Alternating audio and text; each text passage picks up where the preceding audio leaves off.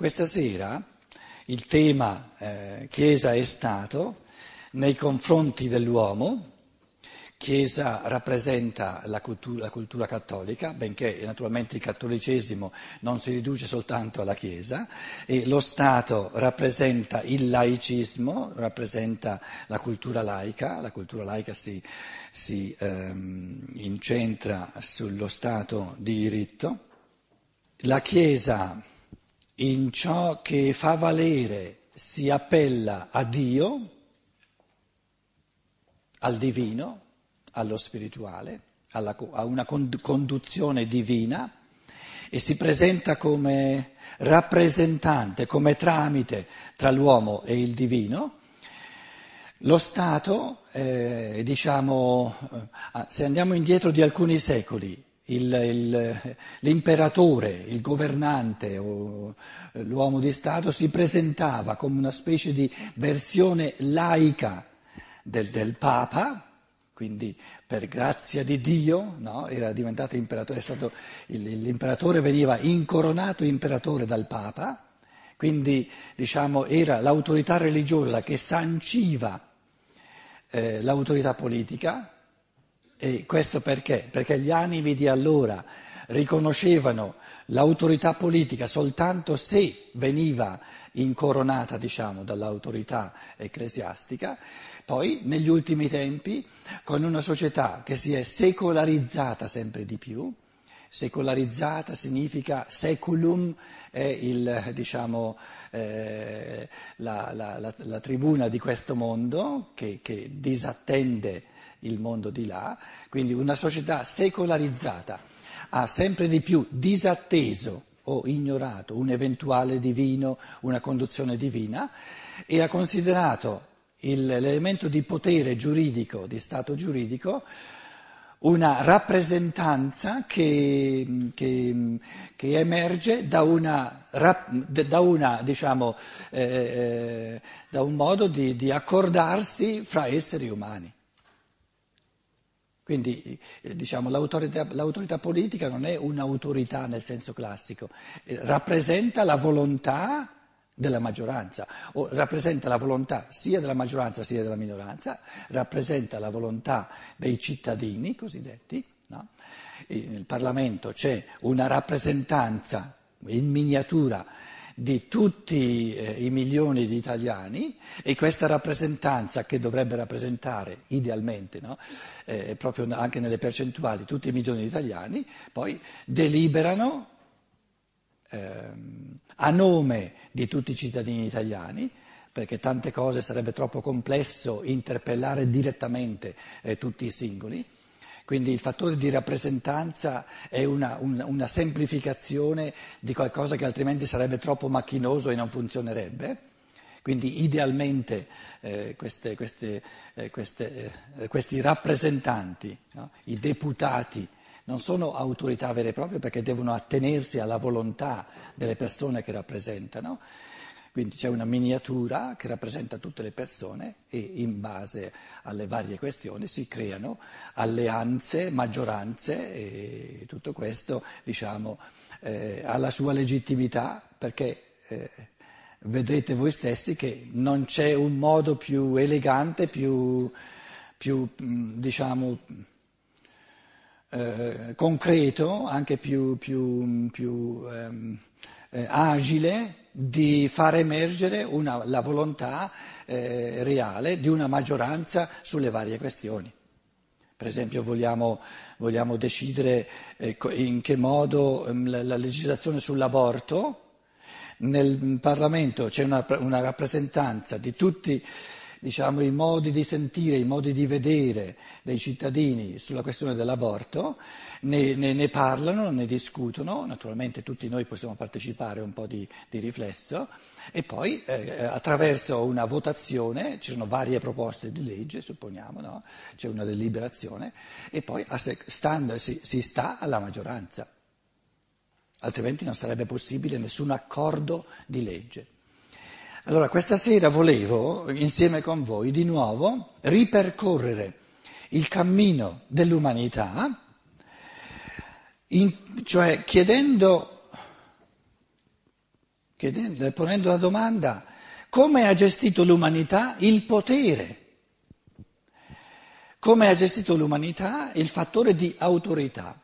E la, diciamo, la tesi, l'ipotesi, la tesi, per quanto riguarda una tesi, che io pongo alla base e che vorrei verificare eh, in base alle mie considerazioni è che noi ci troviamo oggi, siamo diciamo, nei decenni, nei secoli, nei decenni di trapasso, dove ogni tipo di autorità, sentitemi bene, è un'affermazione abbastanza eh, micidiale, ogni tipo di autorità diventa anacronistica.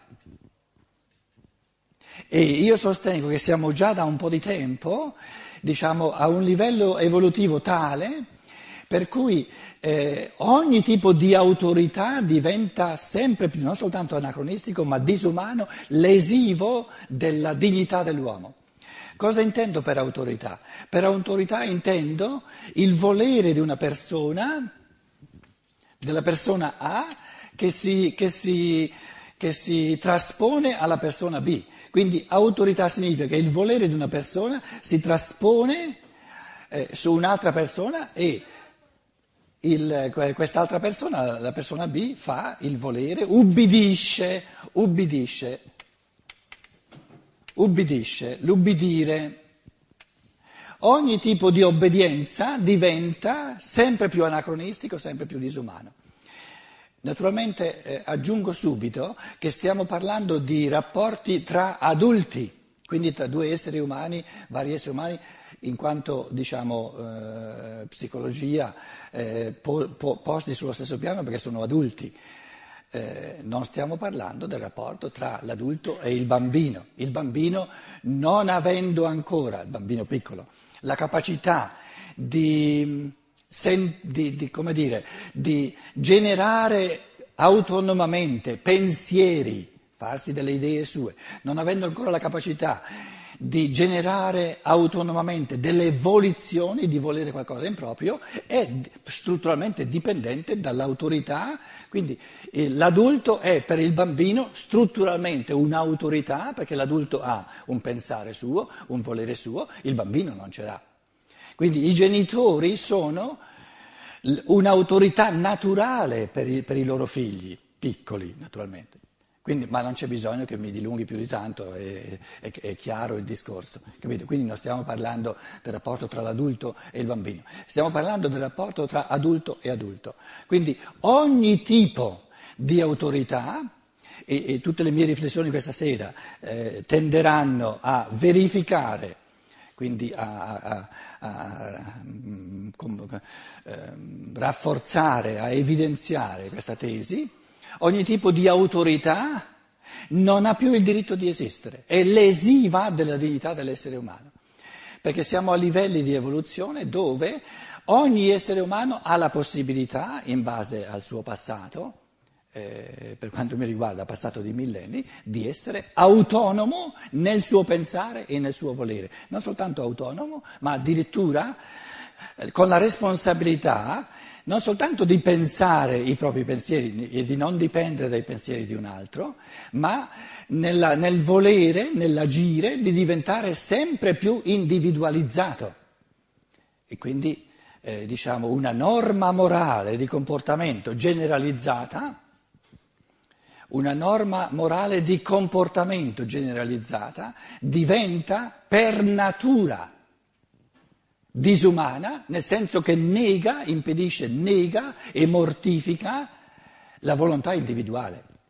E, e cercherò di nuovo di, di, di, evidenziarvi il pensiero già espresso questo pomeriggio, che la, diciamo, diciamo, eh, la legge che vale per tutti non ha mai il diritto di, di, dire, di comandarci ciò che dobbiamo fare, ma può, ha il diritto soltanto di dirci ciò che dobbiamo evitare, ciò che dobbiamo non fare, perché sarebbe lesivo della libertà altrui. Quindi siamo oltre la soglia dove era ancora legittimo che un essere umano dicesse all'altro cosa deve fare. Questo non esiste più, è in, in senso assoluto anacronistico. Nessun essere umano ha la possibilità reale di dire a un altro cosa deve fare. perché l'altro essere umano è un altro essere umano del tutto diverso ed è chiamato nel contesto dell'organismo dell'umanità a compiere, a immettere in questo organismo qualcosa del tutto diverso. Perché ciò che una persona deve fare si evince, emerge da ciò che lui è nell'organismo dell'umanità e ognuno è una realtà del tutto diversa.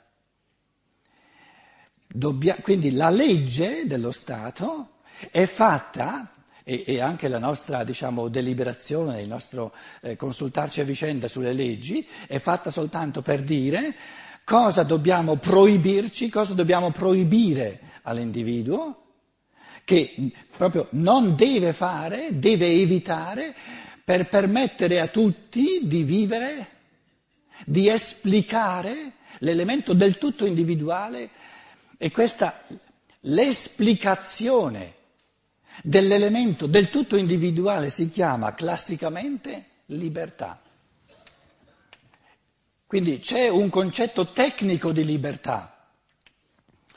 Eh, la libertà può essere intesa in tanti modi, anche fraintesa, ma il concetto tecnico di scienza dello spirito, se volete, di libertà è l'esplicazione, la realizzazione del tutto unica, individuale del proprio essere di ognuno, che è diverso, un mondo diverso dall'essere di un altro. E proprio, proprio perché questa creazione non può orientarsi in base a nessuna autorità, perché ogni autorità sarebbe un altro essere, proprio perché questa questa, l'esplicazione di questo essere non può, eh, come dire, eh, non, non se ne può fare un dovere, ma è una creazione artistica, allora non lo si può chiamare un dovere, lo, lo bisogna, bisogna, chiamarla la libertà.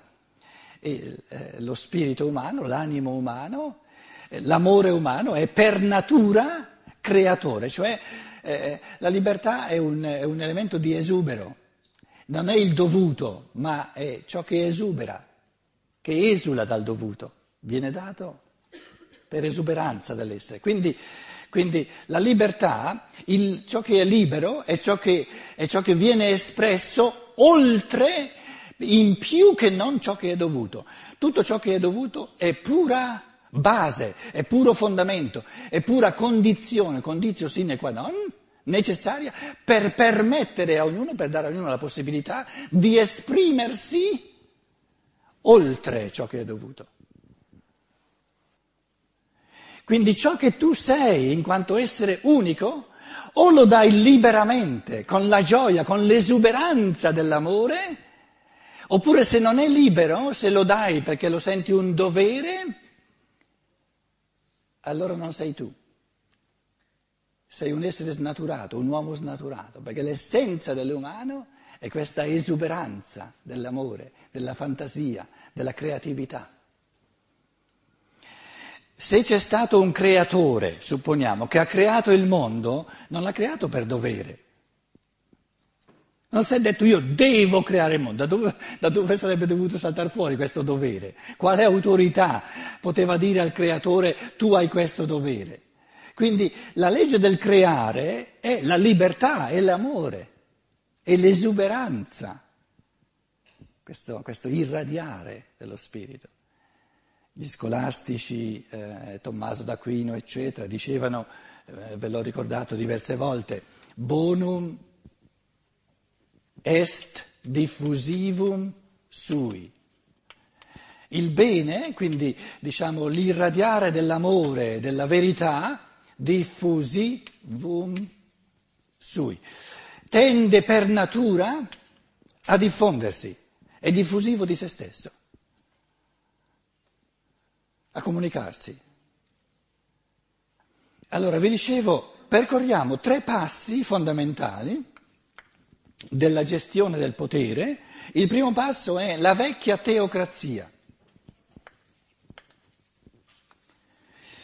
eh, importantissimo questo primo, questo primo stadio del potere, questo primo stadio della conduzione dell'umanità, perché la, il fenomeno Chiesa, il fenomeno Chiesa cattolica, lo si può capire soltanto come ultimo rimasuglio, se volete, non, non in senso cattivo, in senso oggettivo, ultimo, una parola più...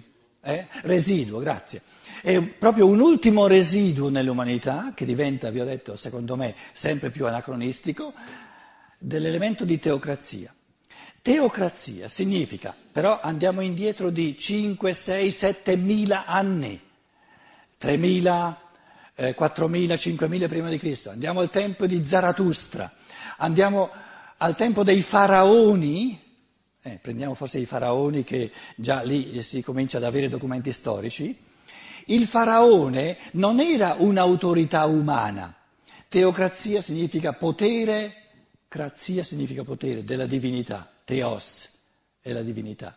Democrazia significa potere del popolo. Demos significa popolo in greco. Forse per chi non lo sa può darsi che sia demos con la eta, con la, con la epsilon.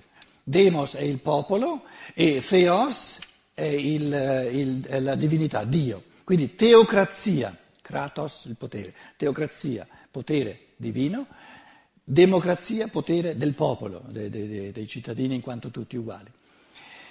Teocrazia non significa che eh, diciamo, il, il faraone rappresenta la divinità, no. Teocrazia significa che gli esseri umani, 3.000 anni prima di Cristo, 4.000 anni prima di Cristo, nel, nel diciamo, nel faraone o nel, nell'imperatore, l'imperatore giapponese sono ancora resti proprio in Oriente di questi, di questi elementi teocratici, vedeva la divinità incarnata. Quindi il faraone non è il rappresentante della divinità, il faraone è la divinità in carne e ossa. Quello che fa lui lo fa la divinità. Quindi non c'era ancora nell'umanità era un animo tale, tra l'altro questi egiziani siamo stati noi, no? se partiamo dal presupposto che gli esseri umani sono sempre gli stessi, dall'inizio alla fine, e che il numero degli esseri umani è sempre lo stesso, no? mettendo insieme naturalmente i 6 miliardi che adesso in questo momento sono incarnati e i mi, più miliardi, il doppio perlomeno, eh, o triplo, o quattro volte, cinque volte di più, che adesso sono escarnati, se mettiamo insieme tutti e due le, le, le, gli strati di quelli adesso incarnati e di quelli eh, non incarnati, la somma totale degli spiriti umani è sempre uguale. Sono tutti stati, stati creati, se vogliamo, eh, all'inizio dell'evoluzione terrestre, o ancora prima, se, se, se volete, e eh, compiono tutti, eh, vivono tutti, tutta l'evoluzione terrestre. Quindi i nostri animi, gli animi degli esseri umani, 5.000, 6.000 anni fa non vedevano nel faraone il rappresentante della divinità, ma era il Dio in carne e ossa. Vi dicevo, nella Chiesa Cattolica c'è un rimasuglio di questo tipo di, de- di teocrazia. Ve lo spiego in, eh, forse in un modo mm, comprensibile eh, riandando alla mia eh, fanciullezza, no? io sono cresciuto in ambiente cattolico, poi a dieci anni, nove anni e mezzo è venuto questo missionario no? a parlarci dell'Africa e della, dell'Asia, tanti uomini che non conoscono il Cristo, io ho detto vengo, vengo a fare il missionario. Crescendo c'era comunità, nella comunità religiosa, c'era sempre il superiore, il padre superiore. Qualcuno di voi si ricorderà. Chi è il padre superiore? Il padre superiore, la cosa per quanto mi riguarda ha funzionato finché avevo vent'anni, poi eh, non funzionava più. Ma il padre superiore, ideal, visto idealmente, il padre superiore, se tu cerchi la volontà di Dio, la volontà di Dio, tu non sei capace, piccolo essere umano, eh, inserito nel mondo della materia, di, di, di avere un accesso diretto alla volontà di Dio. La volontà di Dio si esprime nel superiore, in quello che il superiore ti dice. Ma allora, in, idealmente, il superiore non è il rappresentante di Dio, è l'espressione diretta di Dio. Quindi in quello che lui ti dice di fare si esprime direttamente ciò che il buon Dio vuole da te.